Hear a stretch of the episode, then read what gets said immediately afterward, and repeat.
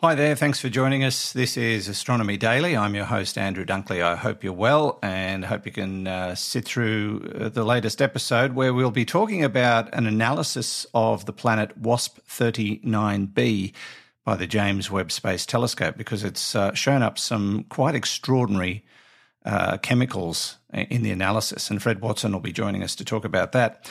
It looks like Earth is older than we first thought. That explains my sore knees. Uh, using sails for deorbit and watching over elections from space could be a thing. That's all coming up on this edition of Astronomy Daily. Astronomy Daily, the podcast, with your host, Andrew Dunkley. And we're joined by our AI reporter, Hallie. Hello, Hallie. Good to have your company again. Nice to be back, Andrew. And happy Thanksgiving. Oh, thanks, Hallie. But um, it's not an Australian holiday, surprisingly. Uh, we, we don't have a, a, holiday like that here. We, we have Australia Day, which uh, uh, happens because of uh, federation in 1901 when all the independent colonies or states as they were came together under one flag. That's why we have Australia Day. I suppose that's the nearest thing we have to Thanksgiving. Although a lot of people uh, incorrectly associate Australia Day with the arrival of the First Fleet in 1788, but uh, it's actually got nothing to do with that. It's just coincidentally the same date, or you know, more likely, politicians back in 1901 chose that date because of the arrival of the First Fleet in Australia. But yeah, I, I like Thanksgiving. I th- I think it's a wonderful holiday concept, and uh, I'm kind of envious at times, although I have been to America uh, during Thanksgiving on two occasions, so I got to have turkey and yams and all that other stuff. It was uh, it was a delight. Yes, we certainly know how to celebrate here. Yes, although I must say that some of your concepts are leaking into Australian society, like Black Friday. Uh, I'd never heard of that until I went to the United States in 2010, and I could see all these uh, stores were open and uh, the discounts were just mind boggling. And, and, Judy and I bought up big. Uh, but now Black Friday exists in Australia. So, yeah, hardly surprising. But, you know, the, the retail sector's taken enough kicks in the guts in the last few years. So, why not come up with something that's going to help them along? There's so many jobs in that industry that need to be secured. Okay, Hallie, what's happening in news?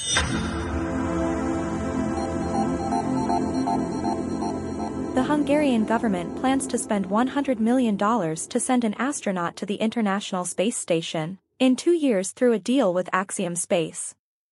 In a presentation at the European Space Agency's Ministerial Council meeting Peter Szijjártó, Hungarian Foreign Minister, said the country was in the middle of a process to select an astronaut to fly on a month-long mission to the ISS in late 2024 or early 2025.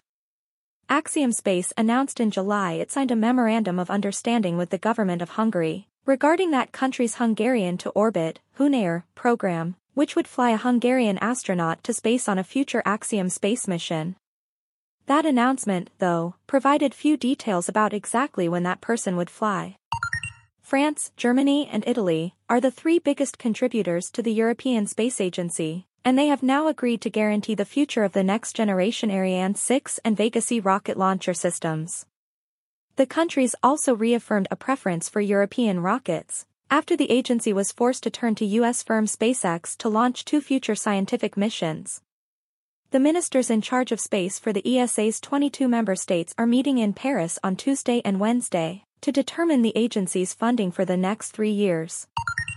An advanced X-ray monitoring instrument tested for space aboard an ESA CubeSat will serve as an operational space weather payload on the U.S. National Oceanic and Atmospheric Administration Space Weather Next Lagrange 1 series satellite, currently planned for launch in 2028, which will operate 1.5 million kilometers from Earth. Keeping watch for eruptions from our sun made in Finland, the X-ray flux monitor was launched aboard the Sunstorm CubeSat, about the size of a big, thick, paperback book, by Europe's Vega rocket in August last year.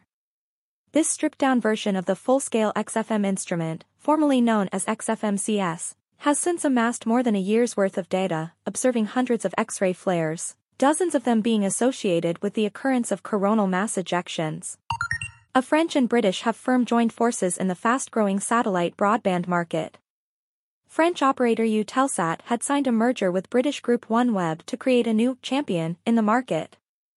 The pair first announced plans to merge in July when they signed a memorandum of understanding to unite and become what they describe as a leading global player in connectivity. Satellite broadband promises to bring coverage to the most remote areas of the planet by doing away with the need for antennas and other infrastructure. The market is projected to grow to $16 billion by 2030, according to Eutelsat. That's the news, Andrew. Thank you, Holly. We'll chat again at the end of the show. Now, uh, we talked early on when the James Webb Space Telescope first got launched and was activated about it uh, putting its cameras and telescope lenses onto the exoplanet WASP 39b. Well, it's been and had another look, and what they have seen this time is astounding, as explained by astronomer at large Professor Fred Watson. And so there's just this wealth of information that is that has turned up, um, including a direct com- confirmation of the carbon dioxide. Uh, the uh, water shows up as well.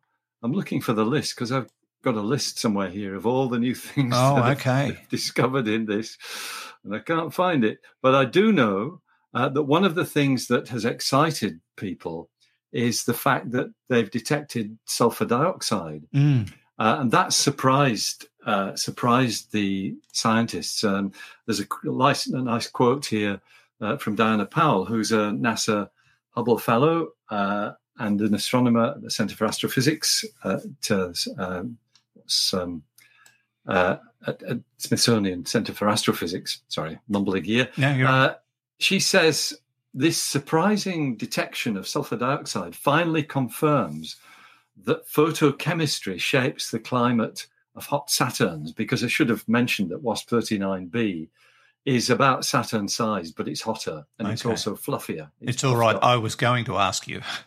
Oh, good. Okay, thank you. I am useful, you know. Sometimes. No, no. You, you, look, you're my you're my life belt, Andrew. Because when I garble on about things and forget to mention the you know the most important ingredient that we're talking about a star not a planet or something like that uh, you're there yeah. to catch the the uh, loose ball which is great um, so but th- that you know that that sp- surprising detection is uh, something that's, um, as, as, she said, it highlights photochemistry. Uh, she goes on to say Earth's climate is also shaped by photochemistry. So our planet is more in common with hot, with hot Saturns than we previously knew. Uh, it's um, something that's got the, you know, of course, because if you've got chemistry like this that's being affected by uh, by the sunlight. That's what photochemistry means. You've got you got light actually affecting the chemical reactions. Then it, it, sort of opens up a whole possible range of things that might be going on in the atmosphere of planets like this, where you could perhaps get some really interesting uh, and highly suggestive molecules uh, being formed. Mm. Um, the other things that have been discovered include uh, spectrum of potassium. So there's an element. There's lots of evidence of water. There's carbon monoxide. That's oh. a new one too, uh, um, as well as the carbon dioxide. That explains the runaway greenhouse effect. Uh, yep. Well, there you go. um, car- uh, sulfur dioxide, as I've mentioned, carbon dioxide, uh, again, carbon monoxide. These these uh, molecules all have individuals, uh, multiple signatures, if I can put it that way. Yep. If you think about the barcode of of a spectrum, uh, its different imprints uh, come from different uh, uh compounds and elements, but they're uh, often repeated in certain ways. Uh, so um, the sodium as well is present, which is probably less of a surprise. Mm. but yeah, water, carbon dioxide, carbon monoxide, and this sulfur dioxide are perhaps the really interesting molecules that are that have now been found in WASP 39b. Professor Fred Watson, astronomer at large, and you can hear all of that interview on the latest edition of Space Nuts. The Astronomy Daily Podcast with Andrew Dunkley. Now to the age of the planets in our solar system, and it's long been thought that Earth and all the other planets formed long after the solar system started to be created and our sun was formed. But A new study published in Nature Astronomy has been looking at the oldest stars in the universe, and they suggest that the stars and planets grow in unison. And that is a bit of a surprise. The sun formed 4.6 billion years ago from a cloud of gas with the planets forming around it. Now, according to Dr. Amy Bonsor from Cambridge University's Institute of uh, Astronomy, they have a pretty good idea of how planets form, but one outstanding question has been when they form. Uh, does planet formation start early when the parent star is still growing or millions of years later? Well, the researchers, using the Atacama Large Millimeter Array of radio telescopes in Chile, uh, have been studying the atmospheres of white dwarf, dwarfs, uh, the remains of sun like stars after their life cycle comes to an end, uh, in search of the planetesimals, uh, the building blocks of planets. Um, she says some white dwarfs are amazing laboratories because their thin atmospheres are almost uh, celestial graveyards. And the white dwarfs studied as special cases because their atmospheres are polluted with heavy elements such as magnesium, iron, and calcium, which they say uh, must have been left by asteroids left over from planet formation that later crashed into the white dwarfs and melted in their atmospheres. Uh, the study suggests that planetesimals form almost immediately. If these asteroids were melted by something that only exists for a very brief time at the dawn of the planetary system, then the process of planet formation must kick off very quickly, according to Bonsor. Their study complements a growing consensus in the field that planet formation got going early, with the first bodies forming concurrently with their star. Now, closer to home, and it uh, is all about rocket launches, planetary miss- missions, uh, the lifespans of satellites, etc., and all that junk in space. And it's uh, prompted uh, a lot of people to speculate about how much debris is orbiting Earth and how much, how much of it's going to end up hitting the planet. And we talk about that in the latest edition of Space Nuts, prompted by an audience question. Uh, there are hundreds of millions of items of human made debris that are circling Earth, uh, including broken rocket fuselages, defunct satellites, uh, fragments from orbital collisions. The list goes on, and uh, a lot of people are keen to deal with the problem. Uh, Chinese aerospace scientists have managed to use a large sail to deorbit spacecraft at the end of their life. The deorbiter is a, a, a sail like device made from a thin film, uh, about the thickness of less than a, a tenth of the diameter of a, a, a human hair. Uh, folded, uh, it is approximately the size of an adult's palm, but it can cover 25 square metres when it opens up. And when a spacecraft is decommissioned, the sail on board can be automatically opened and once deployed, it will increase the effect of air friction, slowing the spacecraft in orbit and speeding up its descent into the Earth's atmosphere, where it will burn up. So that could be the answer to space junk moving forward. And lastly, we look at elections from space. Quite literally, the National Space Research and Development Agency, or NASRDA, has suggested that space technology has the capacity to monitor elections for minimised malpractice. Dr. Bonaventure Okere, who is the director of the Centre for Basic Space Science, made the suggestion this week. And he doesn't want to undermine normal electoral umpiring, but he said that satellite technologies could be deployed as tools to properly outline polling units according to the settlement of any given location.